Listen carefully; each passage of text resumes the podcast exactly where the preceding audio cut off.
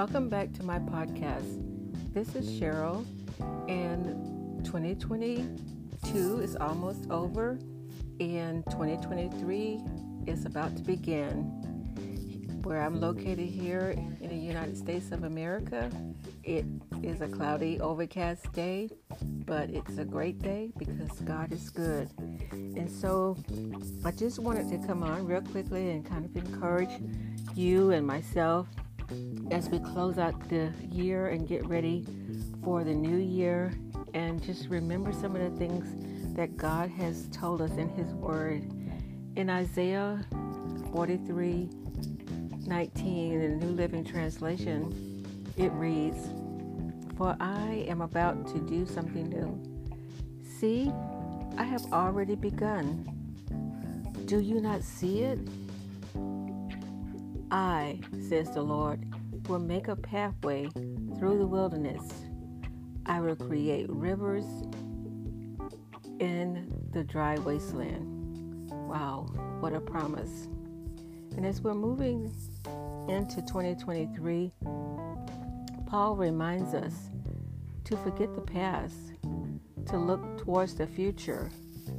And in um, that's in Philippians chapter 4. He says, and I quote, forgetting what is behind and straining toward what is ahead. For I press toward the goal to win the prize for which God has called me heavenward in Jesus Christ. And that's in the New Living Translation, Philippians chapter 3, verses 10 through 11.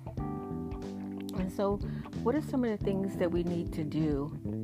I think we need to take a look back and remember all the blessings and things that God has done for us to refresh and renew, to give us new energy and strength, to revigorate as we move forward into the new year. So I ask you, when was the last time you started fresh or felt the need to refresh yourself? And I think that's part of self care. We have to take care of ourselves, friends.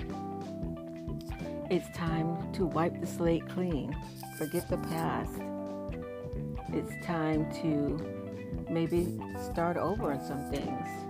It's maybe time to uh, look for new beginnings, which sometimes means closing the doors and opening new ones. So we try to finish strong as we finish out this year. And so I just want to encourage you to forgive, even when we're tempted to give up, and just get to the end. To des- decide and declare to finish whatever season that you're in right now, finish strong and with new strength. And just seek God's guidance to find that strength you need and focus on the new season that is ahead.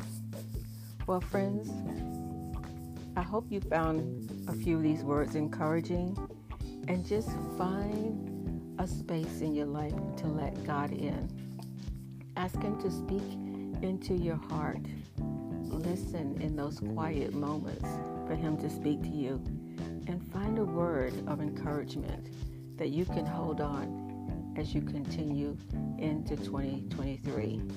So that's all for now, friends. And as always, be blessed and be a blessing. For God is good, and He is right there, even when no one else is. He will never leave you or forsake you. He has made that promise over and over in His Word.